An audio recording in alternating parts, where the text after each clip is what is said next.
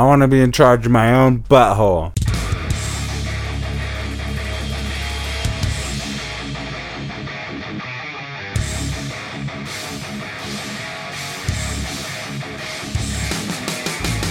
All right, everybody, welcome to the 142nd episode of the Superhouse Podcast, everybody. This is Andrew, and I'm once again joined by Stephanavius. Oh my gosh, 142 episodes. That was my dog Rabbit.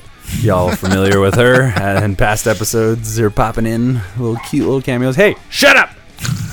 It's like Kevin Smith saying, Shut up, shit. Yeah, Shecky. I know she's our Shecky. Yeah, for sure. But All right, anyway, everybody. damn.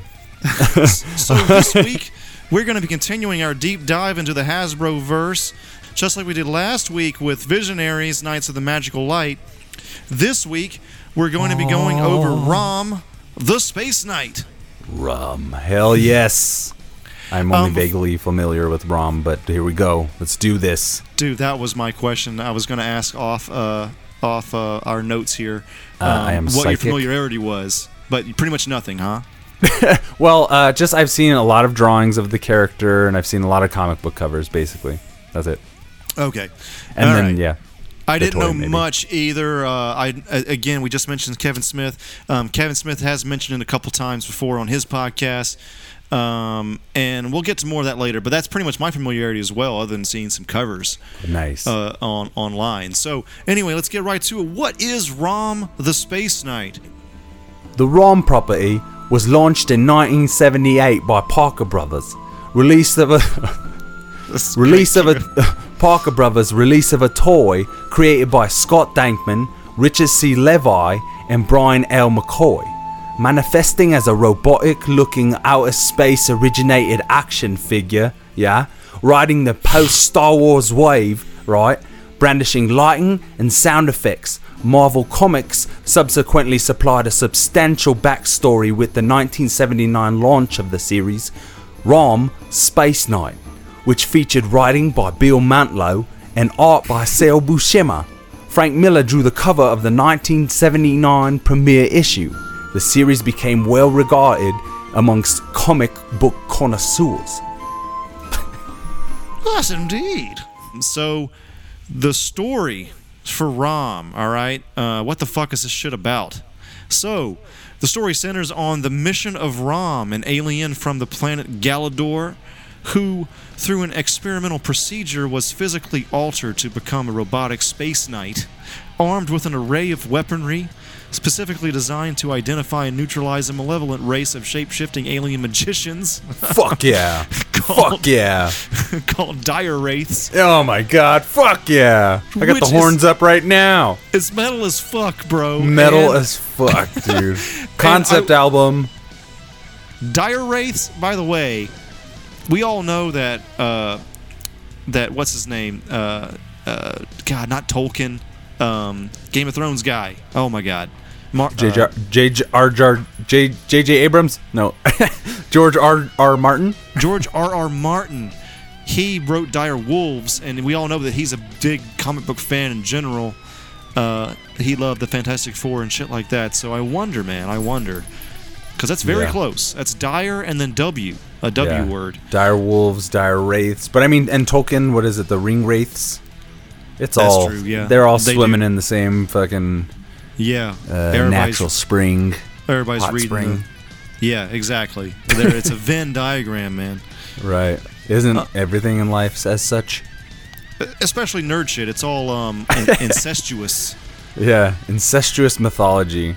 Pretty That's much. gonna be that's gonna be the name of my occult bookstore. There's a quite a bit of those in L.A. But that's a whole other story. Dude, Uh, we're reaching a new age. The age of the Aquarius. the wholesome uh, occult. Yeah, the age of Aquarius, more likely. some shit like that. All right. Beer. Ah, beer, shoot a snake. All right. Drink so, it. It's beer. Anyway. Rom's pursuit of the Wraith spills over to Earth, where some continue to hide. Of course, with Rom Space Knight being a Marvel title, the Space Cyborg's exploits occasionally got him entangled with other Marvel characters such as the X Men, Iron Fist, and Luke Cage, and even led to an encounter with Galactus, Holy uh, shit. back That's on pretty his planet cool. Galador, which is that's that's pretty awesome. Yeah, I, I Yeah. love the I love that. It's Um, cool and it's also very interesting that Marvel Marvel I mean Marvel and DC both do this and have done it for a long time, but the crossover aspect of those big companies and how this character wasn't necessarily conceived right as a piece of the Marvel universe, but just so happened that he played a role in it, right? Yeah, exactly. I mean, he was. This was part of the Marvel universe to begin with, and um, connected with all that shit, man. Yeah, yeah. There's a cover So- with him fighting Wolverine. Okay. Oh, so Stefan is going to read this part. Take it away, Stefan. He is a space knight, lord of the Solstar Order, one of their most powerful knights. The evil dire wraiths fear him more than all others, earning him the nickname Wraith Slayer.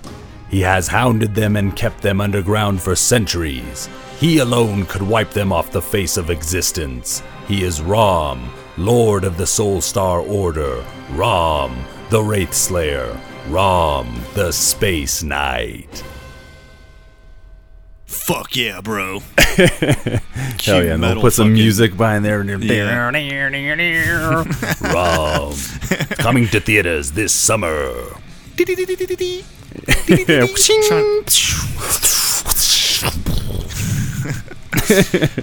I love it.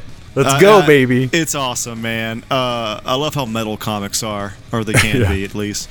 So he seems to be fully part of the Transformers universe as well, and that's because I guess he's part of Hasbro now. Uh, more Uh-huh. on that later. But uh, there's and there's always been a lot of crossovers um, in in in Marvel, of course, but also uh, it seems. Oh yeah, that's what I'm trying to say.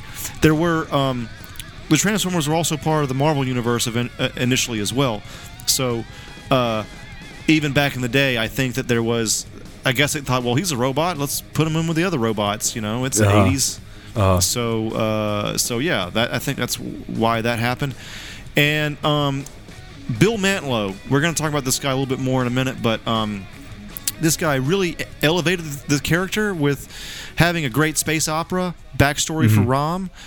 Um, so what I have here is it says uh, Rom is a guy from the planet Galador, a utopia filled with beautiful women and beautiful people and high technology. They run afoul of the dire wraiths, a vile race of genocidal magic wielding shapeshifters. Imagine the Skrulls if they weren't bumbling idiots to defend Galador from the Wraiths, some of the planet's citizens volunteer to become cyborg warriors called Space Knights. Undergoing this process means they must leave some portion of their human forms behind. Their penis held in stasis until the war is over and they can be restored to their full human forms. We will unfreeze your penis as soon as the galaxy is safe. Dude, this Got is it. some genius shit from Mantlo. He sees Yeah. a robot that he likes and he's like this this whole thing about sacrificing your human body for the out of a sense of duty for war Right. That, bro, Mantlo cracked the code on that one. That is, that's amazing. Uh, it could have been just some bullshit Yeah. robot toy, Yeah. but then he writes this. Come on, dude. That's It's not just pointy ears and three claws, you know. When Yeah, you make it about sacrifice, fucking sacrifice and duty. it's a deeper uh, sorry to stop everything halt the going, tracks but. It's a deeper look at kind of what's going on with the silver surfer norrin radd galactus and stuff it's a little bit deeper dive into that kind of like idea of sacrificing one's humanity for like a greater good I love Silver Surfer, by the way, man. Yeah. Oh, hell yeah. God. Um, anything that deals with that, the kind of real deep space shit that he Mm-hmm. goes into, love it. All right. Anyway, um, and if you'll notice silver surfer has no dick so it seems as though you're the bringing it back price the real price the humanity that is in quotes is seems to be they freeze your dick for a while anyway save the world you get it back All right. Rom could also be trippy as hell. Mantlo took his Rom stories in all kinds of bizarre directions. The Dire Wraith's shape-shifting abilities created lots of creepy conspiracy stories, as little by little it was revealed how many corporations and government agencies had been infiltrated by aliens in human form. Since the Dire Wraiths also use magic powers, Mantlo can get really weird. Haunted houses, alien lizard creatures, human wearing space knight armor, hybrid human alien well, kids. Di- Doctor Strange dream sequences, all fair game. And a solid chunk, a solid chunk of the series was illustrated by Sal Buscema. To be honest, he phones it in in a few panels, if he issue. But he can also draw up some incredible scenes of space energy, weird fire, and morphing aliens. What the? Oh man. Oh, does your throat hurt? I think I'm fine. So, uh, moving on from kind of the basic info there, we can't really get into the cartoon because there never was one made for Rom. The closest thing we ever got was this one appearance on Robot Chicken. And let's listen to that right now. So, Stefan, if you want to cue that up. All right, so this is the Robot Chicken that they did for Rom the Space Knight. Um, I think they did, I think this is the only one, and this is really the only animation that we ever got. so, Rom for, for Rom Space Knight, at least so far. So, anyway, three, two, one, start. Rom, Space Knight, a warrior made of solid metal. He's beaten the galaxy's toughest man? villains. I have Now not seen faces this. a foe in every way It's his cool they equal. at least did this. Jim, Yeah. the guy with a giant magnet. Come here. No. Come on. Nuh-uh. Chicken. You are Rom. Space chicken. Mature. Yeah, your mom was mature last night. What? Did her. I'll teach you. I think this. Ditter. What has he done now? I didn't need it anyway. Oh, oh Rom, he's on my magnet. You suck. That's what your mom said. She did not. My mom was a saint. Saints suck. Saints suck. Suck. Oh my god. And that's it. 40 Uh. seconds of fucking, Rom animation. war, uh, yeah, ROM animation that we've ever gotten. That was great. I mean, it's that was funny. But the, Yeah. it does not do justice, uh, obviously, to the uh, the the images. I mean, if you Google fucking ROM and the comic book images and stuff, they're amazing Yeah, it seems like there's a lot more that could be done that was never done. for sure. But it, yeah, it's a joke. yeah, but- it's fine. It's fine. It's Robot Chickens. What they do. Yeah. Uh, But damn, the character looks cool. Yeah, Rom, he always had a pretty cool look. Um, so, Stefan, let's get into the section that I think you like the most, maybe, since you're the hot package guy, Hell yeah. and that is the toys. Yes, figures, figures, I love action, figures. Don't call them dolls. They're f- action figures. Yeah, they're not. Uh, yeah, exactly. That's exactly It's what I was uh, going to it's say. not. You know, I don't. You know, I don't. You know, I'm sitting there playing with them or anything like that when I'm not playing with them. But They don't comb their hair. You do You know, fucking like- karate moves, man. yeah, right. You know, like I got a figure over here, chop a board in half. Anyway, Jumping kicks and shit. Yeah, so e- even though there never was a ROM cartoon, it did, I think, all start out with the toy. So let's listen to a commercial from the 80s. for this toy. 1979. Oh, 79, 79. it says, which is crazy. Toys in the 70s. What a wild time. That's like I know. golden age. Anyway, We're Silver Age. usually in the like 80s and 90s guys, but this is Yeah, late yeah. 70s. All right, Anyway. so three, two, one, start. This is Rom, the Space Knight. You can imagine he comes from another galaxy with his flashing neutralizer. Activate Rom. You can imagine he has rockets to blast into space and a translator that communicates with lights and sounds. You can even imagine his respirator lets him breathe in any atmosphere. Rom comes with the three plug-in accessories shown. 9-volt battery not included. Rom, the Space Knight, an electronic toy new from Parker Brothers. Like this oh, definitely effects. would be something I'd get. Yeah. Really? I think, and maybe it's just because it's the 70s, but I don't think I would buy a figure that had this little articulation this. Oh, I mean, if I was at if it was size. at that age at the time. yeah, maybe if I was younger, for sure. Rom and the, is this the first time we've ever seen Rom? I Uh, think, but then again, I don't know, man. I need Parker I- Brothers. I, couldn't find that in the in the research. Uh, Yeah. Well, I, Yeah. Maybe I should l- do a little bit deeper, but um, I don't know if that came out before or after the comics. Actually, Yeah, yeah. It, it definitely, you know, like like earlier you were saying, uh, like riding the this property, riding the wave of like Star Wars popularity, and like sci-fi toys and stuff becoming bigger. yeah. Um, uh, what was I saying? It's it's it's interesting to see. Like, what am I trying to say? Sorry. Uh, Okay, I found it. I, Yeah. it, the, came, the, the the American comic book premiered in December of '79, so the toy might have come out just a little bit earlier, or maybe they both came out that Christmas. I'm not. Right. I'm not sure, but it was definitely both '79.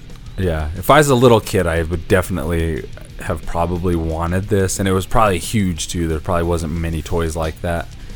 Um, Are, are there Or- is there a split in the in the action figure community as far as uh, like do some people not care about articulation, or, or is it pretty much across the board I- that everybody wants articulation? yeah, I can't. That's that's what gets me about this kind of figure, and like I like older figures. Is like I can't imagine wanting to play at something that you couldn't like pose in a cool way. Right, right, right, right. because I had a, again to go back to my childhood and playing toys. Me and my friend Jerry would like come up with these huge, elaborate like mythologies with our figures and our characters, and then his cousin would come over and play with us, and he'd be like, "Hey, friend, want to fight?" Clack, clack, clack, clack. You know what I mean? It was just like so primitive and uninspired, the way that his approach to it. So. You know, I feel like that's the only thing you could do with a toy like this, where that doesn't really move. It's got what one, two, three, four, maybe five points of articulation, um, and that's like a probably like a kitschy thing. But I think that would even for seventy nine, that's kind of like primitive. It feels to me like remember when Superhuman Samurai figures came out? It was like a cheap hunk of plastic. It was just like, and it, you press a button and it made like a sound or whatever. I don't Anyway. remember that all that much. Yeah, I don't mean to knock this toy specifically as such, but to answer your question, yeah, I think for my from my perspective, like a decent amount of articulation. For me, it's like it's like Kenner in 1990, some 1992 or whatever, or Toy Biz. I think you know knocked it out of the park. Bend at the knees, bend at the waist, uh, uh, swivel on the waist, bend at the shoulders, bend at the elbows, turn at the head. Perfect. Right, you know? right, right. And for me, that was that definitely a huge thing. I would not buy something that just, you know, I have a few figures. Kenner Kenner actually did their figures only did have five points of articulation, I think, for a lot of their series, but they did good sculpts that already made it seem like they were in a dynamic pose. Right. So so so those aren't so bad like Batman and I have a steel uh, Shaquille O'Neal steel figure that I Oh my that I really love that I absolutely love. I've never seen the movie, but I love the figure. Anyway, um, but my favorite figures were always those Toy Biz X Men figures because they were able to like really uh, hone in on the on the points of articulation to get a lot of good expression out of it. And I feel like as a kid, even I was thinking like I need that amount of expression to have a good time to make a good story.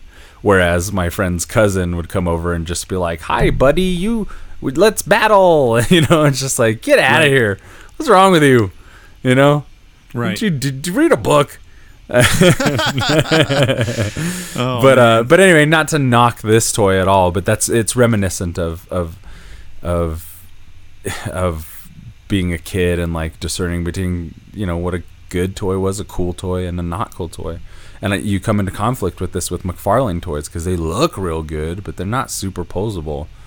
those um, are but- just yeah. basically, uh, you know, Yeah. sculptures for your desk. Right, but early on, because that's the thing, McFarlane's good at that. He's good at being able to kind of like see what's ahead, and he knew Yeah. collectors are going to buy that shit up. They were, you know, he he NECA would not be around today if it was for McFarlane. Right. Um, but anyway, but anyway, the early Spawn toys were a little bit more like the Toy Biz thing and blah blah blah. But it's just the way it's all evolved. I could talk about it forever. Um, um, I think as a, maybe in the '70s I might have bought this figure, but if I had known any better, I probably wouldn't have even been interested in ROM based on this figure alone. Right. All right. Well, but- I mean, yeah. I'm not. Yeah. I'm not in love with it, but Uh, I'm just saying, if I was like six, seven, eight, Yeah. hell, maybe twelve. Who Yeah. knows? Like it- in '79, I might have been into it, but Yeah. now, now it's not something I would get at all. Right. Uh, and and it's and it's the thing is it's it's now reminiscent of figures that are coming out now. I don't know if you've been in the toy aisle lately at a Target or a Walmart or something. no. But the toys that they're selling kids these days that aren't the twenty dollar Marvel Legend or whatever are fucking hunks of junk, man. They're pieces of shit. like, Yeah. like, let me tell you how I really feel. The they got these fucking like tall figs or big figs they call them. I think of Thor, Captain America. Five points of articulation. They're like, you know, they they're like a foot and a foot and a foot and four inches or something like that. They're like really tall, and they just don't like. What are you gonna do with that? You can make them hug. You can make them hug. You can't even pose them on your desk. They're too big to just shove away somewhere, and they're big, hollow pieces of plastic. And then the like the the eight dollar to six dollar range of figures is is just you know again five points of articulation, but just a smaller version. It's like they're really jipping kids nowadays in terms of toys. Like just put if you put two more points of articulation in those lower end figures, kids would be interested in buying action figures these days. And the only people that are sustaining the industry are adults because those figures are good, but they the price point is like, you know, yeah, I have a job. so anyway, I'm getting on this whole tirade, but I just think toys are a really beautiful fucking thing. And this ROM figure is awesome in terms of history and the way that it's come out. And actually, I, I kind of would want one now just to have in a in Piece a of in- history type of thing. yeah, exactly, totally. But it's definitely not something I would want because you see figures like this now. It's definitely not something I think I would have wanted in 1980. And uh, I don't know, hard to say really. But anyway, that's my diatribe on the whole fucking thing. All right. I mean, that's a whole Right other on. conversation because uh, Thanks for indulging me for there for a minute. do kids even like action figures when they just get an iPad shoved in their face when they're three Yeah. years old? You know, it's If like I- it's a bigger Yeah, conversation to yeah. have. If I can ever, if I can ever get the time one day, I want to do a line of figures that kids want to buy, and for that ripe age where it really stimulates the imagination. You know, kids want them, adults want them too. Toys Yeah. are the future. Wait until augmented reality and action figures come into play. You could have whole play sets, dude, whole worlds that your figs are in. Fuck that. Anyway, yeah, whole other conversation. Let's get back to ROM. I love ROM. All right. So back to Rom. I, I love ramen. As you can hear at, in the commercial, this was a Parker bro- this was a Parker Brothers action figure, and that was rare for them because they mainly did board games. This might have been their first action figure, as far as I can tell. So Wow. Yeah, Um, that would that would make sense. this was common at the time too, uh, where they created the toy first. This happened with Transformers and Uh-huh. a bunch of other stuff, right? And you like build you build the you build a story around it to kind of get it make it pop. exactly. So they made the story after the fact. Yeah. and and thanks to Bill Mantlo, it was actually a good one.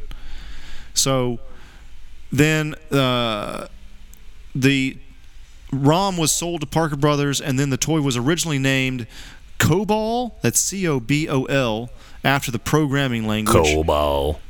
Touch Yeah. me. Early or late seventies fucking me. computer programming languages, yeah. and then later changed to ROM. You know, after CD-ROM, read-only memory. Yeah. Which by was Parker Brothers executives. So I gotta Smart- say, they did the right. The, the executives did the right move, probably. Yeah, smart move it seems like. Definitely. ROM, it's just like a buzzword at the time for sure. That flies. No it's contest. much easier, right? and then there and then and then from there to like conceptualize the type of mythology that surrounds this character at that point is like you know these guys are heavy hitters this is mark mcgwire over here we're Yeah. talking fucking million dollar home runs or whoever's heavy hitting right now. yeah yeah yeah i don't know anything That's about like baseball 15 years ago, bro. fuck you you and your sports balls Sammy Anyway. Sosa. All right. Uh, the toy set a precedent for the game publishing company, which up until that time had only ever produced board games, as we said before. As this was a new venture for the company, and given that electronic toys were still a very new was still very new, a decision was made to produce the figure as cheaply as possible. As a result, the final product had very few points of articulation, and twin red LEDs served as ROM's eyes instead of originally envisioned green. Mm. which were more expensive to produce. That was actually a lucky, a happy accident there because this toy, if it was green, it would not have the same kind of punch. I think. Yeah, silver and green, it's okay. Like silver It- gets along with yeah. everything pretty much, but silver and red, there's something special about that, right? There's there's somehow there's like identity behind the red. You know, like green Yeah. would just be like a drone. It would just be like every other fucking robot. You know, but the red, and you know, you red. associate with like the red LED look has a certain look. Yeah, and I think I think like red eyes you would associate as being like an evil kind of character or whatever, but in this case the uh I think the design of the the character itself and those red eyes just really kind of resonates really well. Cuz it re- more than anything when you're looking into that faceplate of Rom, it looks like you're looking into a computer. Everything really kind of matches up. Right, and right, I, right. I, I can oh, see they probably that. want, now that yeah. you say that, they probably wanted green because that was what a monochrome. Exactly. Yeah, totally. I get you. Yeah, yeah, yeah, yeah. It seems like that, and so by happy accident, I think by being this like warrior type character, the red really gives it the attitude it needs, and it's it's like that's like the most subtle thing. It's crazy, but it works. Yeah. uh, So there's a lot of happy accidents having, happening with this character. Yeah, ain't life about just those happy accidents? Hell yeah, boy! I know what you're saying. Oh now. look, there's an extra Tecate. Who Oh, would have known? goodness. How many take do you got? Uh, Tecate. Uh, enough. Enough. I had a beer or 12. All right. Not long after its debut, ROM appeared in the corner box of the cover of Time magazine. In Dece- December 10th, 1979 issue, it was featured in the interior article, Those Beeping Thinking Toys, which decried ROM's lack of articulation and predicted Mm. it would end up among the dust balls under the playroom, playroom like I sofa. said, yeah, like I said, I ain't fucking mincing words on this, man. There's definitely, yeah, it was like ba- even back in the day, there was like an uh, up until like the late '60s, you could tell like a cheaply made Chinese-made Taiwanese toy from something that, well, they're all made in China and Taiwan. Don't get me wrong.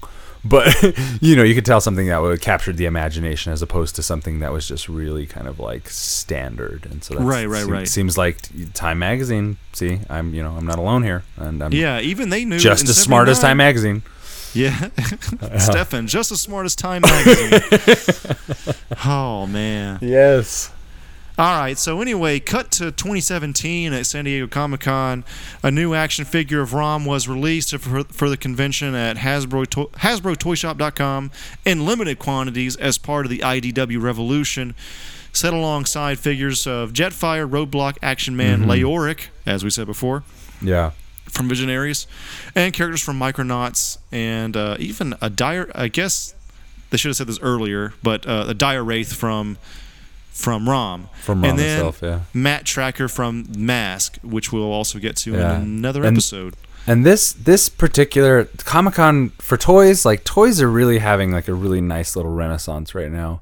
And this particular Comic Con package is is fucking choice, man. We you know the visionary figure that's in this has like a foil sticker on it, but it's still a cool figure. But that they included ROM and that the only other toy that ROM has been uh, made in is the is the first one, obvi- or I think is what we said. Um, so it's really cool 'cause so you finally do get the version of ROM that could be a little bit more fun to play with or pose and and this this package in particular this Comic Con ex- exclusive I think is going to be like in terms of for toy collectors it's like going to be one of those holy grail like legendary items in years to come you know whether or not whether or not this this Hasbro verse even even hits you know Yeah, I, and like when we mentioned the IDW Revolution, I think that's all them trying to figure out how the movies were going to work in Yeah, comic yeah. book form. They're It's really trying smart. to experiment. Even well, it's only a year ago, Yeah. but even probably before that, and. uh and IDW yeah, I like, been- I, I yeah. like that they're all they're trying. They're really trying to make Yeah. this work, and uh, I They've- I think it's cool, man. And and and all the exclusive figures at Comic Con. I just got one at Power Morphicon this weekend, and it's great. yeah nice If conventions Yeah. are, it's great. It's great for for appealing to the hardcore fandom. Mm-hmm. nice Um, and who so- doesn't love that Exactly. So uh, back to the ROM toy. I did I did look on eBay, and um, the original toy from 1979 goes from anywhere from hundred bucks to 200 bucks, depending on its condition. Uh, and that makes, I guess, sense because Yeah. it's a niche item and it's it is Yeah. from 79, so it's a while ago. So Yeah. um, and and des- despite yeah. its despite its limitations, it's still it does really dig itself into that historical aspect. You know, like toy, comic, whatever. It seemed from what the information we've gotten so far, it seems like it's it it was a hit. You know, like it hit really nicely for a niche audience and and Exactly. that that toy I mean, it would make sense like for a hundred bucks like if i found it i would get it for sure exactly, bro. even though i'd probably never play with it but It'd be a cool little desk item. kidding. It would be cool. People would be like, "Holy shit, is that ROM?" It's like, dude, fucking nerd. Yes, let's, uh, Yeah, bro, you fucking stupid little robot. just start headbutting each other. Next, tune in next boyfriend? week. Tune in next week for our Jetsons deep dive. Oh God, that's not happening at least currently. Although there is a Jetsons run going on at DC like they did with Flintstones, and I wonder Yeah. if it's as deep as the Flintstones one because man, that I gotta one read fucking that ruled. Yeah, I okay, I, love gotta it. read that shit for sure. Um, yeah, man, exact. Yeah, you really should. Uh, and speaking of comics, we're going into the comic section now. Uh, we're we're leaving the toy section. Sorry, Stefan. That's fine. I do, I do love it. So let's just make it quick. The passion is palpable, dude. I love toys, man. I don't know where that's gonna lead me, but fucking, it's not bad. I got four of the choicest Ninja Turtles on my entertainment center right now, so no biggie. Anyway, moving on. All right. So Rom, the Space Knight, was actually is there even a the in it? It's Rom Space Knight. Is it Was Okay. designed as a Yeah. toy, and Marvel's comic about it was supposed to be just a throwaway marketing gimmick. Mm-hmm. However, Bill Mantlo, like we said before, Uh-huh. made a story about duty and sacrifice, and he also made Rom fall in love with a human and took him on fantastic pulp adventures. Damn, that And- sucks. His dick is on a whole other planet. Yeah. yeah, that is true. And he made something that far outlasted this shitty toy. right? So that's he really elevated the whole thing. Yes, Um, man. That's what I'm saying. It's really a special thing. It already feels this such. Gizmodo wrote an article a year ago or a couple of years ago entitled Rom the Space Knight or Rom Space Knight might be the best science fiction comic of all time. Ah, shit. Bold statement. That's a quite a bold statement. But hey, I'm inclined to not be. to not say no immediately. Yeah, I'm inclined to be not surprised by such a headline. That's a hell of a statement, but yeah, I mean, Yeah. it's cool. Sounds good to me. I'm ready Um, for it. I'm like, this is good. What a great introduction to something that's already making me tingle down below. yeah, No, I'm just I'm preoccupied mentally here a little bit. no problem. All right, so let's talk about Bill Mantlo real quick. This guy that elevated the whole thing. All right, Uh-huh. he he elevated the whole storytelling of this whole thing of what would otherwise be a one-dimensional character. And not to be too much of a bummer, but uh, we got to talk about this guy because his story's worth telling. Uh, he Bill Mantlo was born in 1951. He's an Ameri- American comic book writer, primarily at Marvel, best known for two licensed toy properties whose adventures occurred in the Marvel universe, Micronauts and Rom. Okay, he also Nice. co-created Rocket Raccoon and Cloak and Dagger. Nice. Um, he was also after somewhere along the line he became a public defender. He was a lawyer. After he started writing comics too, not before That's I think. pretty badass. because especially at that time, there's probably not a whole lot of money being made in comics. Yeah. So, um, this is the bummer part. He was the victim of a hit and run accident in 1992. Oh. He's been in institutional care ever since. He was he was struck by a car while rollerblading.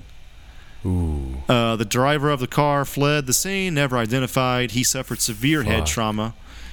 And according to his biographer, cartoonist David Yurkovich, in 2006, for a while Bill was comatose. Although no longer in a coma, the brain damage he suffered in the accident is irreparable. Yeah. Dang.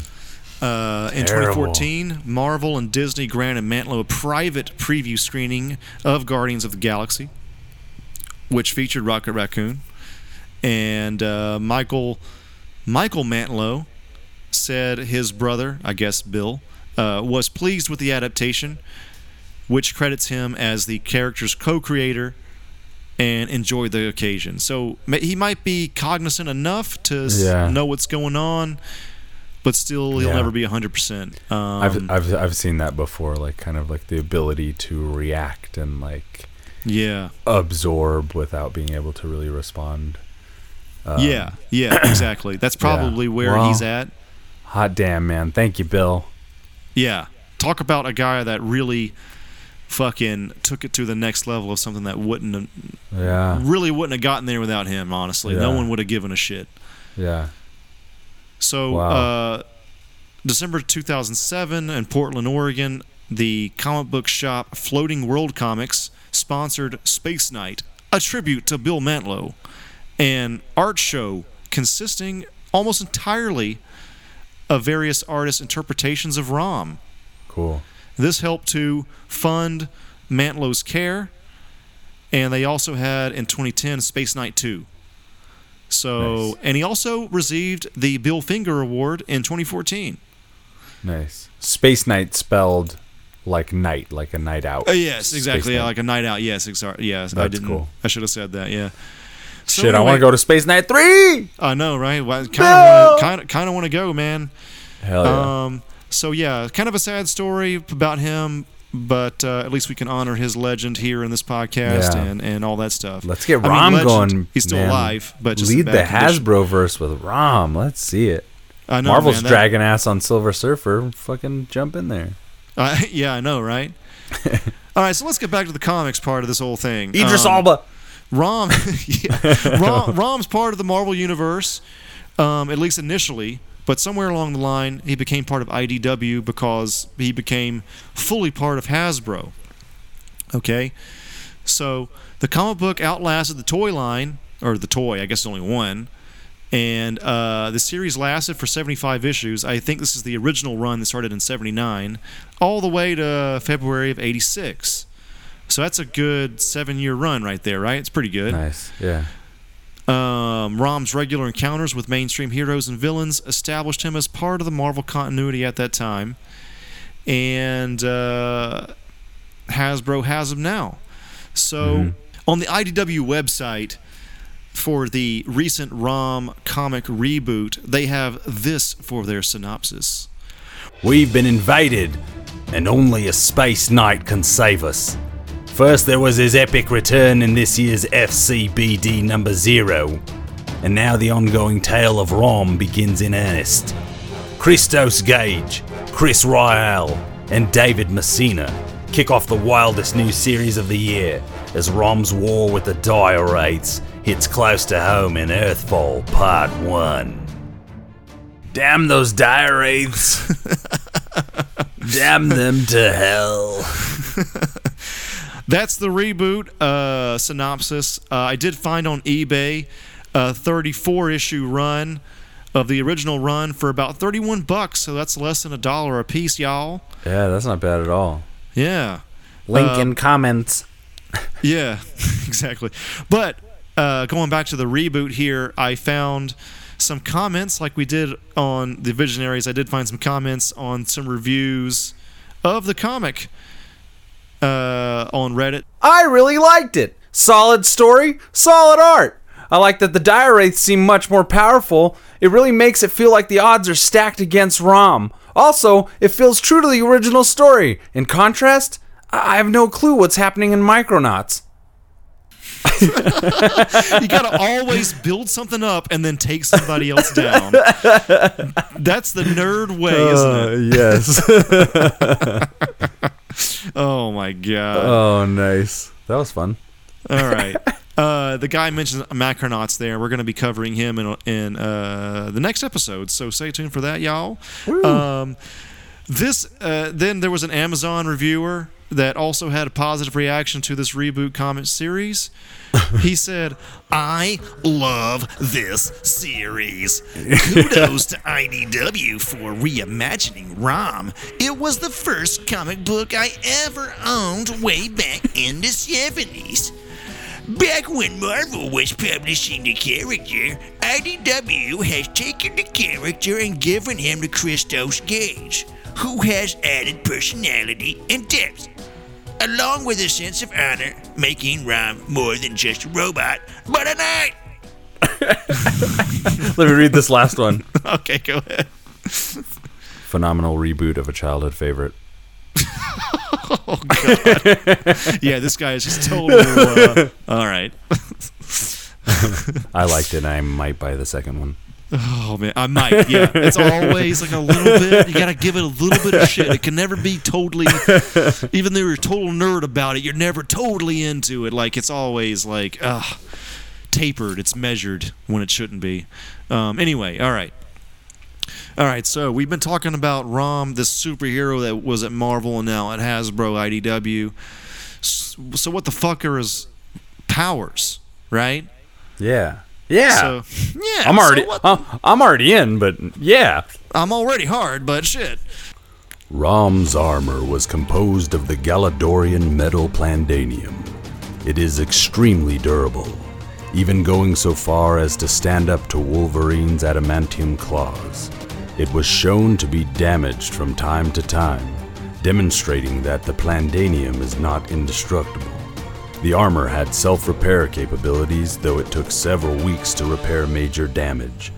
It provided him with superhuman strength, flight, and the ability to travel through space via backpack rockets. It allowed him to breathe in any atmosphere and survive the vacuum of space. In Space Knight form, Rom also did not need to eat or sleep. Controls near the torso allowed Rom to lower the armor's temperature to well below zero. The armor stored a solar charge. The armor stored a solar charge that could be used as a weapon and could drain power sources by mere contact. It gave him the ability to summon three pieces of equipment stored in subspace. Plandanium. Plondonium? I don't know how you say this. Plandanium. Unobtainium.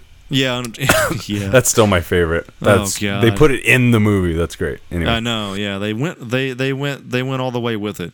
So Okay. talking like I, Space Knight form, dude. He does like a little transformation. I love that. Cool. That'll always get me. Yeah. um, definitely. Space Knight form. Uh, Rom. He's got also- cruiser mode and fucking battle mode. Yeah, I, I I like that. That's awesome. So apparently in that form he didn't eat or didn't need to eat or sleep. Uh, So wait, he needed to eat and sleep as just regular Rom? you know what? I guess so. Damn it, we gotta fucking we need to read this shit. yeah, for sure. I haven't read it either, but I'm like super down, and I am very familiar, uh, like in a cult, comic book cultural kind of way, with the image of the character and stuff like that. It always just seemed like a you know like a Star Trek thing, like a thinking man's kind of thing. And when I was younger reading comic books, it was you know a little bit more about the pulp at the time. So I always thought I always thought it was like a Brainiac type of comic. Uh, in a lot of ways, it is, but it seems like now at this Seems age, more I'm like, this- pulpy, man. yeah, I'm like, this is the cool shit right here. It's a callback to some pulp shit to me. Is what it seems like. yeah, So anyway, there were controls near the torso that allowed Rom to lower the armor's temperature to well below zero. The armor stored a solar charge that could be used as a weapon and could drain power sources by mere contact. cool. It gave him the ability to summon three pieces of equipment stored in subspace. Um, that's probably a whole other conversation right there. The subspace part. It's something to do with hyperspace. It seems like there is an aspect of this character that still has some kind of connection to its humanity or whatever. Right, right, right. You oh, know, yeah, for- it seems like he can go back to being human at some point. So Yeah, for it to be like him having to even change the temperature of the the armor or the limitations that are applied to like his hero, hero, superhero superpowers. I mean, there's obviously limitations, but there's also like he's he's kind of a robot just temporarily. He was originally a Yeah. human, and that whole thing makes it more interesting to me. Yeah, so there's still something in within, you know, that's that's Right, not right, right. all computer. It's not all like, you know, the that's, that's what makes the character compelling is that it's not like this soulless, just kind of like I'm gonna save you, kind of thing. You know? Right. And whatever he eats, whenever he's in non Space Knight robot form, I have no idea. Maybe that's explained in the comics. Uh, anyway, all right. So moving on to the moving on from comics into the movie portion. Uh, just like the just like Visionaries, this is all planned to be part of the Hasbro verse, the HCU, the Hasbro Cinematic Universe, and they've even gotten Zak Penn on board to be the screenwriter. This guy did Ready Player One, and he also did um, Last Action Hero. He sold that script when he was like 23 or something. Wow, nice. Yeah. he was one of the youngest, hottest screenwriters at that time because he got, you know, it was like early 90s or mid 90s Wow. Schwarzenegger, like whenever he was in like real prime time, you know? Yeah. So this Zak Penn, and he did Ready Player One recently, which was pretty Yeah. good, you know, not the best thing ever, but it was very competent, you know, very competent screenwrite, screen, screenplay. Yeah, yeah, and he also, I think we mentioned this on the podcast at one point before, but he also was in. He did a movie with Werner Herzog, a mockumentary, um, comedic mockumentary called "The Incident at Loch Ness." Oh, I kind of want um, to see that. Which he also acts in, and it's really funny. It's a really good little kind of like, you know, if you got if you catch it at some time, it's really worth a watch. Um, right. That's how I became familiar with him, and then I think uh, he's also had some involvement with like the X Men universe and stuff. So He's been around, man. Yeah, he's been around for sure. For them to tap in for this guy, it's it's it's like Yeah. wow, you guys are not you're not fucking around. That'd be cool. It'd be really cool to see what becomes of a Rom film. I'm super excited about that. Right. So, also, like we said before, James Gunn apparently loves Rom and Kevin Smith as well. It seems like a lot of people that read the original comics really do love this series, this character. And uh, it seems to have been kind of like this, you know, beloved little gem, little hidden gem of a, of a series uh, during its ri- initial publication. Uh, but James Gunn did say that the movie will not be without its problems. And when I first read this, I thought it was going to be something to do with, you know, the story, like the story itself was broken or something. Uh-huh, uh-huh. But it's actually not that. It's Yeah. it's this. He says, I don't know this because this is the problem. ROM, the story, is owned by Marvel Comics. So the Dire Wraiths, you know, all that story is owned by Marvel Comics. The character and the toys are owned by Paramount. So you can't have both. Now, you can't have the Space Knight at Marvel, and you can't have the Space Knights without the story. What always interested me was more the story of the Space Knights people who gave up their humanity to save up their people who gave up their humanity to save their planet was always very interesting to me. So there may be something to do with that, but it won't be with Rom. "That's good." I don't know. That's, That's uh, what James, Gunn sounds to me in my head. Sort of normalish, actually. He's Yeah, got I a can imagine he normal does. voice, but the, his, the, this quote is pretty, I pretty put a little stank on it. stereotypically nerdy. Yeah. Yeah, definitely.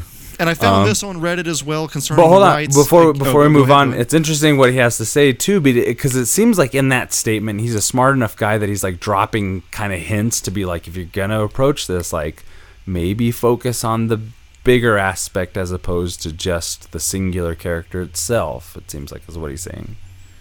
I mean, I just it's You know, tough. the like if they Space do, Knights, it'll be another Guardians of the Galaxy type of thing where it'll be if they take just the Space Knights, right. then then then that'll be like what you call it, like Ensemble kind of. in an en- ensemble like very very hidden gem uh, of a property and they'd have to kind of have that kind of like treatment again which is fine i'm sure they could do it they got all the money in the fucking world so Yeah. they could just throw But, out the best yeah, screenwriters so- and like make something Yeah, it's either that or like you know, like because it doesn't seem like there'd be enough money behind it for Paramount and Marvel to make a deal the way Sony did, you know, for this property. So it would be like, or I don't know, maybe Marvel could just as easily just give their consent, maybe, and have like a some kind of credit or some kind of marketing deal. I don't know, but yeah, how do you do make a Rom movie without Rom? dude well they're making a joker movie without batman so Yeah, the sky's the limit Yeah, exactly. That's what I'm saying. It's like so. It, what it seems like to me is James Gunn is just saying like he's kind of like if I were to make this movie, I'd kind of come from this angle. The name, though, if they made Yeah. a movie called Space Knights, bro, Yeah. I'm already in. Like, right. That's what I'm saying. Space Knights and then the Dire Wraiths are the bad guys and The shit. name you could sells itself, bro. you could compound on you know the the the the more mainstream public's idea of what this universe is like um you know while incorporating the things that make rom so good right. in the comics you know what i mean because if there's this type of speed bump it'd have to you'd have to i feel like you would have to approach it from an angle of it being like a new ip or whatever they call it nowadays a new you know Right. franchise or whatever and space knights Speaking of speaking of IP, awes- awful I was you know I was at a Star Wars panel at Comic Con like two or 3 Uh-huh. years ago. Uh-huh. It was for like the fucking Force Awakens, I think. This is years Oh. ago at Oh, this wow. point. Yeah. And in Hall H, this fan asked uh, something about an IP with Star Wars, and J.J. Abrams said to the guy at Mm-hmm. the panel, "You know, if we thought this, if we thought of this in terms of being an IP, we probably shouldn't be making Star Wars."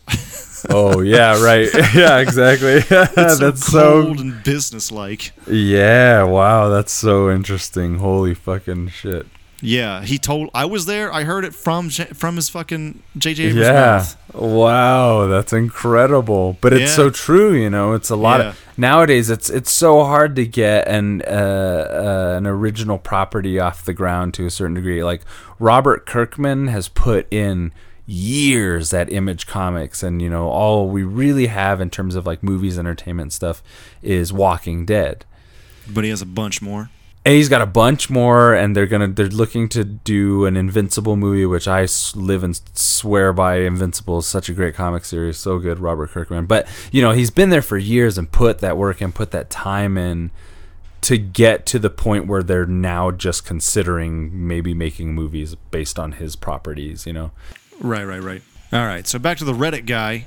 Uh, he said, actually, this is not really that funny of a quote, so I'll just probably much read it straight. Dire Wraiths were mentioned in the original Parker Brothers toy material, so Hasbro owns the name. Dire Wraiths, the name, I guess is what he's trying to say. uh-huh uh-huh They look completely different in the new series, though. I guess the new series is the reboot comic series that they're talking Yeah. about. Yeah. So, anyway, this whole thing, again, like we said in the beginning, and this whole series is about a deep dive into the potential Hasbro verse, the Hasbro cinematic universe that they're working on, and they're going all the way into this shit. They want to make several, several movies with all this stuff. Um, so, unlike the Visionaries episode that we had, there is no reaction to a cartoon because there isn't one. There was never a ROM cartoon. Yeah. we're So just gonna read through issue one and react to panels I thought about that. I actually, dude, I actually thought about that, but I couldn't. your I wanted. I wanted to find the original, and Comixology doesn't have it. You know, So- all right, yeah, it would have been a fun thing to be able to put voices to or whatever, but I don't know, maybe more trouble than it's worth at this point. Since we don't have a cartoon to react to, we're just going to go into the thoughts and pitches. So we wanted to th- talk about. So, Stefan, how would you make a ROM movie? Um, I think you know, in a perfect world, you could find some kind of deal where Marvel would let you use the Rom name, and Rom would be Rom the Space Knight, Rom the Wraith Slayer. You know, you'd you'd have to, but I like I was saying about James Gunn's quote and stuff like that. Maybe like maybe pare it down a little bit, or maybe even do like kind of like a prequel version of it where it is the space knights prior to rom coming and kind of being showing you know whether or not it can stand the test of you know the modern audience and and whether or not it'll be a hit. So do like a space knights prequel where you have a lot of the stuff that really made rom good um, but but as like kind of a precursor to that. So maybe subtly pushing into that and and by by doing that you know you can you can you know rom as we know him he looks a certain way and react and changes a certain way and has certain powers but who's to say the other space knights quote unquote don't have differentials to the design of their you know their abilities and their costume or whatever their their space knight armor So you could elaborate on that a little bit more, and that could be really fun to me. I think to have like maybe like a team of three to four space knights that were on some kind of mission to fucking fuck up some dire wraiths.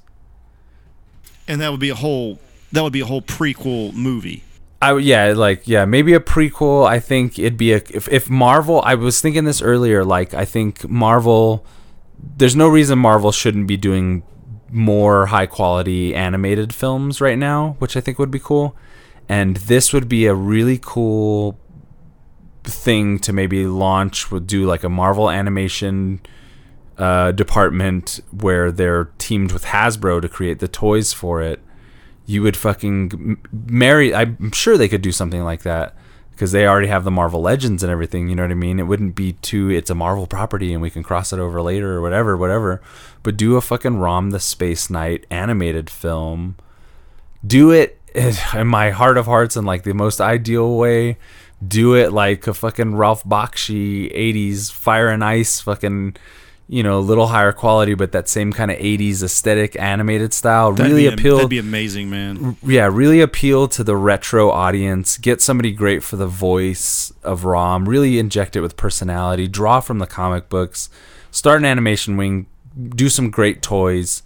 Um, that's how I would do a ROM movie, honestly. Um, but if you couldn't work yourself around those licenses, I think rolling with like a live action Space Knights movie could open the door to just being able to kind of create this new and original IP, but also it you're you're still allowed to draw from the mythology of what made the Rom character so good. So you have two options there, and I think one is better than the other.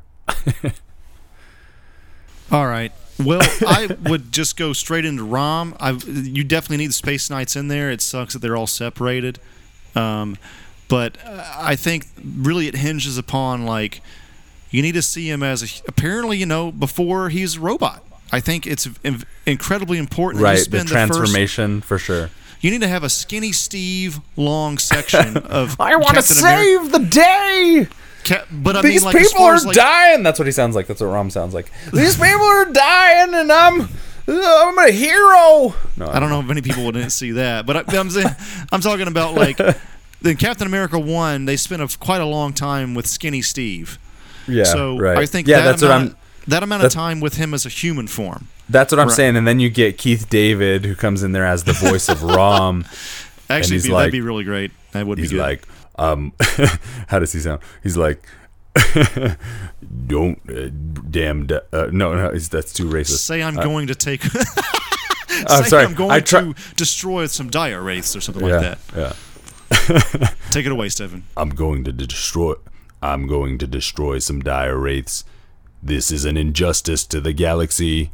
No, it could be better. Keith David, I think, would be my pick for the voice, but it could be better. I don't do. I do a good Keith David from uh, Requiem for a Dream. I, I know it's pretty, baby, but I didn't take it out for air. something like that. But you know, Rom, I think he'd be good for it. He did Spawn, kind of coming from that angle, but now he's a robot, so he's a little more. I think we all know Keith and- David's best role ever is "There's Something About Mary." The bathroom's that way, and he's already he's already headed that way. he's fucking Mary's dad. Remember? yeah, that's a deep cut. I totally forgot about that. Deep shit. cut, baby. Bathroom's that way. oh God, I love Keith David in that movie, dude. I Fucking do too. so good. He's great. Woogie, Get Willie, what, what, Woogie? Oh, Get God. out of my head. He's the best. As Spawn. Get out of Keith my David. head.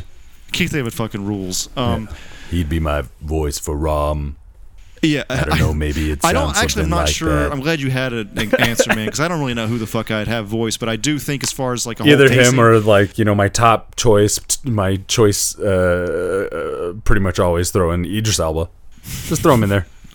yeah, why not? Yeah. Um, I, I, He- I just want him to be a human at British first. Let's get a good idea of who he is human, and then and then he goes on this huge adventure, and he's pretty much faceless, but you can still Yeah. through the drama of the, of everything, Yeah. you can Would you? Yeah. can still see what's on his face, and maybe you can add expressions to the red LEDs in his lights a little bit. it would bit. be like you know some what you'd have to do. embellishes, some flourishes to those lights. Yeah, I would make this suggestion to Hasbro versus Paramount. Or whoever is going to end up ultimately making this thing. I would say study mask work from like actors and performers, like body language and stuff. Oh, Power yeah. Rangers, even Power Rangers, even. Yeah, there's a lot You of could- that actually. Yeah, You could evoke a lot of this character's emotion through the body language, uh, as opposed to just relying on like some type of facial animation or the eyes maybe moving WALL-E style.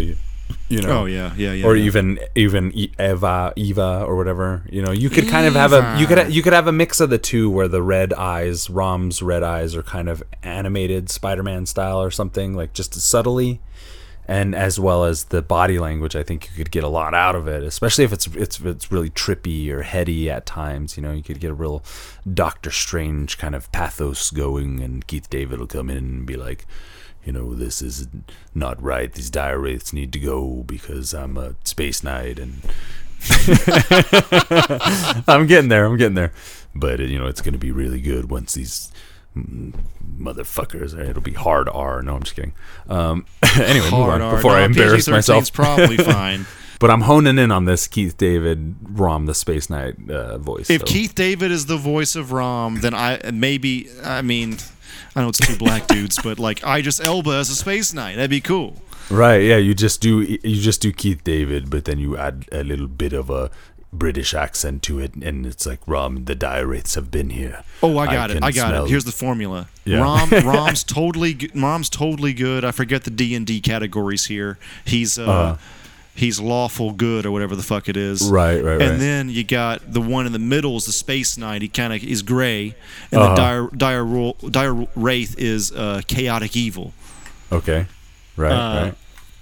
Uh, I mean, that's very uh, broad strokes there, and they probably Yeah, already got no, that covered no, in the original it source works. material. That's, yeah, that's the the kind of like what would you even call it? Like the the thematic structure, or not even thematic. That's the shit I hone in on, man. You yeah, know? yeah, yeah. Like, but sure, I- the, what they represent, right? I like the chaotic evil, and then you have like the middle ground, and then you have the totally good. So Rom would be like just kind of like a crusader of sorts, you know, and then like a space knight. So would this space knight be like his liaison to the to?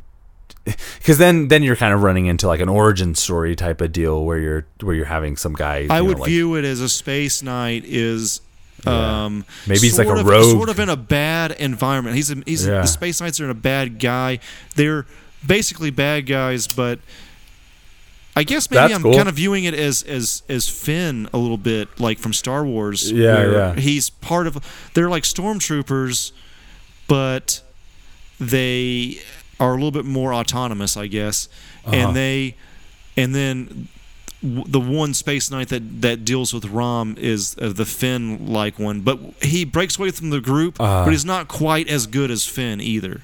Uh, but he's he's definitely not quite as bad as the other guy, so he's very much in the middle. Yeah. Would it be would it be too much of a reach to say that maybe one of the di- maybe the dire wraiths are like kind of an ancient version of the space knights or something like that? That'd be cool. So there's kind of like you know you're talking about this gray space knight kind of character who's maybe an influence as opposed to being like kind of a teacher or whatever or something something of a like kind of like a leaving the breadcrumbs type of character or manipulator of some sort who you don't really know is good or bad but then you know there's a more de- a deeper mythology where the dire wraiths are are just kind of like an earlier version a more primitive version of this type of um, galactic uh, enforcer No, I think that's great. Uh, you can play Yeah. with the, the long timelines that sci-fi can allow. There's something ancient about it, you know, and Rom is like the new hot shit. So the Space Knight could even be uh, in between somewhere, you know what I mean? the dire wraiths have lived long enough to see them become the villain. Yeah, yeah. So, um, pretty much rounding all this out, guys, uh, I am, the more and more research I do on this, I am very excited about a new cinematic universe uh, and having just, you know, cooler, you know, more cool movies to see Yeah. in the theater, you know, because right It's- now it's, it's- mostly Marvel stuff, just just for variety's sake and to be kind of in the same thing, but uh, totally different at the same time. So, how, how do you feel about all this, Stefan? I, I think it's like, you know, it seems from where I'm standing currently, it seems like just wild enough to work, you know. Yeah, and yeah, yeah, and yeah, we were getting into talking about Bumblebee, and I've honestly been vehemently opposed, like uh, uh, repulsed by the the current Transformers films. But you know, and I like to think I have this sixth sense about trailers and shit. I like to talk about that a lot. But when I saw Bumblebee, I was like, "This is it looks the same. I get that, but it feels so different." And Yeah, when Maddie, true. you know, last true. episode when Maddie was saying like, "I'm not excited about it," I'm like, "How could you not be, dude?" Like, this is, you know, this is it's different. It's just it did, you know, it's like it could go one way or the other, and it's still Platinum Dunes, but it seems like you know, in the information age that we're in, they're listening. You know, I think The- so. even- the even- guy from did the, the from Laika, the guy that did Kubo, man. yeah, Shit. yeah, that guy's hell yeah. this movie. Fuck yeah, dude! It's gonna be cool. I just I feel like I have like kind of an instinct about it. I it looks I'm excited about it. If anything, you know. And so the Hasbroverse thing, I'm like, if they fucking lead with like a, a Transformers movie that is palpable for, you know, the the because I guarantee you at every convention, true like hardcore Transformers fans do not like those movies. There's No, they don't I mean, resemble I anything. loving the shit out of Transformers. Wait, I, that was yeah, I didn't. thing. Yeah, I didn't mean to say you. You, know, you no, I know, but, I'm, yeah. I'm I'm I'm adding to what you're saying. Oh, like Oh, oh, I right, right. when I, I walk out of the theater years ago seeing Transformers the movie, a movie I'd always wanted Yeah. to see. yeah. And I just felt let down. I really did. And you know, you everybody knows me. I'm pretty Yeah. easy on movies, but with Yeah. that, I was just like, "What happened here, man? This is just Yeah. not right." I like, you know, like a lot of people like to throw around the, you know, like Lucas ruined Star Wars. I hate Star Wars, or Disney killed Star Wars. I'm not watching it. But for me, Michael Bay really killed Transformers for me because I, I've said on the podcast that I like him not. I'd never really liked him so much, but I did like him. I just didn't have a whole lot of him as a kid. I did like him, and I was really excited for a Transformers movie. But it just felt like he made a Transformers movie out of like hate for the fact that people wanted a Transformers movie. Like, all right, fine, here. It's like going into a restaurant and they're just like, oh, you want some food? Okay, hold on. Let me. All right, what? Do, all right, let me get you some food. You know, it's like, why do you have a restaurant? Why are you making movies? You know, it felt like such a hateful, like a crumpled up piece of tinfoil they just threw at you. Like, eh, here's your Transformers. You fucking.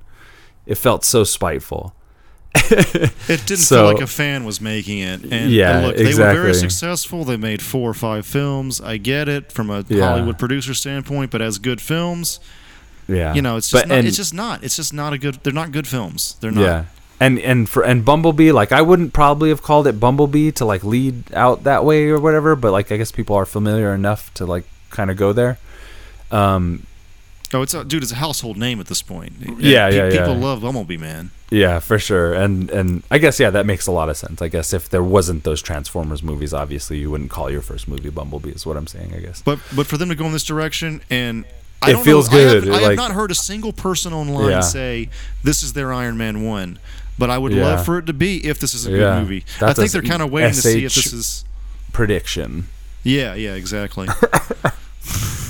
Yeah, but I, I'm I'm excited about it. I feel good about it, and and I love I I love GI Joe. I'm I'm really into GI Joe. Like in my real life, I'm totally not into like military shit like at all.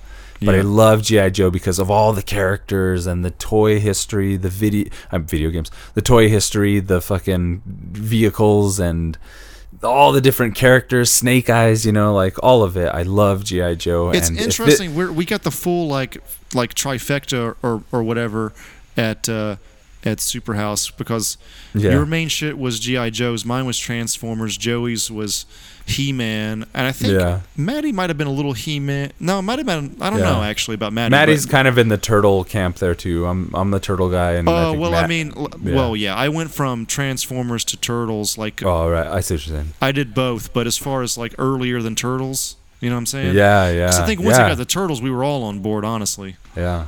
Matt, I don't know if Matt what Maddie was into then, Yeah, I'm not sure. but, yeah, uh, for sure. I like I really love GI Joes. It was like yeah, that was like right the perfect age when I was like picking them up and I'm like vehicles and weapons. Like oh god, this is cool. You know, it could be anything. The, Cobra those, those Commander, I love that look, man. Yeah, the mask and shit, Yeah. that sleek mirror mask kind of shit. It was so great, you know. It was all so great, and I've read the comics and stuff, and so and I I, I actually love GI Joe so much that I don't hate the movies that they put out. They're not good, but for me, I really enjoy watching Yeah, them because I, I like. I like those characters. I like. And the second one is dope, man. It's not like dope, like you need to watch that shit. But if you're a fan of GI Joe, and I'm sure every fan of GI Joe has seen it multiple times, it's good. It's like Ray Park as fucking Snake Eyes, and he's fucking killing ninjas on a cliff and shit. It's like, it's it's not a good story, but I'm it's making enjoyable. another. I'm making another announcement. I I mean a, a Yeah. prediction.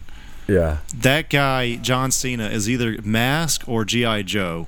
yeah, for sure. They they want to get this started fast, not as fast Yeah. as Justice League, Yeah, but I'm sure they'll be like sprinkling in hints.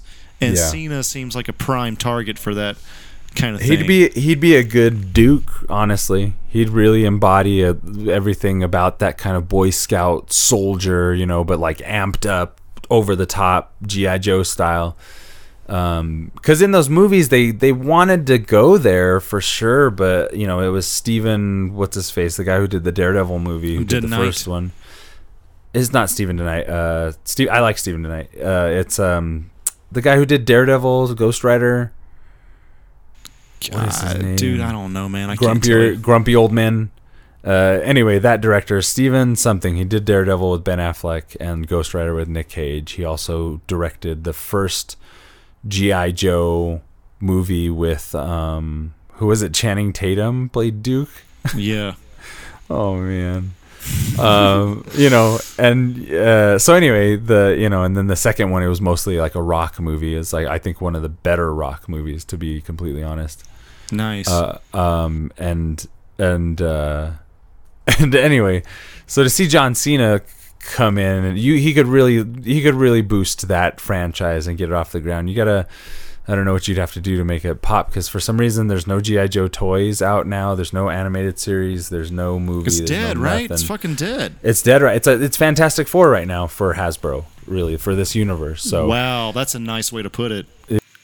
Their, their, their biggest challenge, and I know we're we need to wrap it out here real quick, For sure. but before we go, the, the their biggest challenge is a lot of it, other than Transformers and GI Joe, a lot of it was super niche, like even Mask, right? yeah, yeah, uh, and definitely Micronauts and ROM. So you you have stuff like their whole cinematic universe is a bunch of Guardians of the Galaxy type shit. It's it's Yeah. it's Yeah. It's- like yeah. people know Venom, people know Spider Man, people know even before the movies. Yeah. But but now they have this this huge hurdle of trying to get people to follow a whole cinematic franchise based on shit people don't even know. People don't even there's no childhoods to ruin because no one gave a shit even then. But I mean, not many people. Very niche, right? So, uh, not just there are definitely fans, especially like we've said, like Rom has a bunch of fans, and Yeah. and we'll get to the other properties later too. But yeah. um, like it just there's more there's more of a challenge there I think than Marvel even Yeah. had in the Yeah. beginning because people even knew Iron Man to a certain degree. Yeah. um, most people did, but uh, but I think that also makes it exciting because it makes it fresher. And uh, even though it is following in Marvel's footsteps, at least it'll be something cool and new, and you know, I don't know, it'll be fun. Yeah, and honestly, from a like kind of a business standpoint, I think by saying like this thing was based on a comic book, you know, like now that really has a lot of weight because all the fucking huge movies right now uh, that aren't nominated for Oscars are fucking comic book movies. All right, everybody, thanks for listening. We are going to be putting this episode into the Shinfo cast, that's Superhouse Info cast playlist.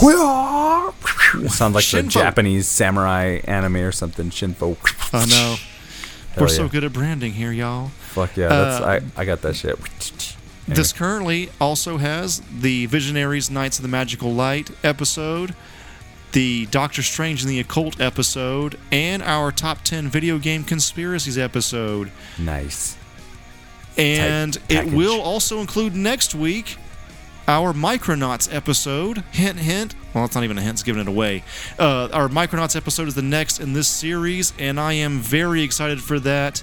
Awesome. Uh, I, you know, I didn't really know much about them that much, and then I did some research, and man, they're really fucking cool.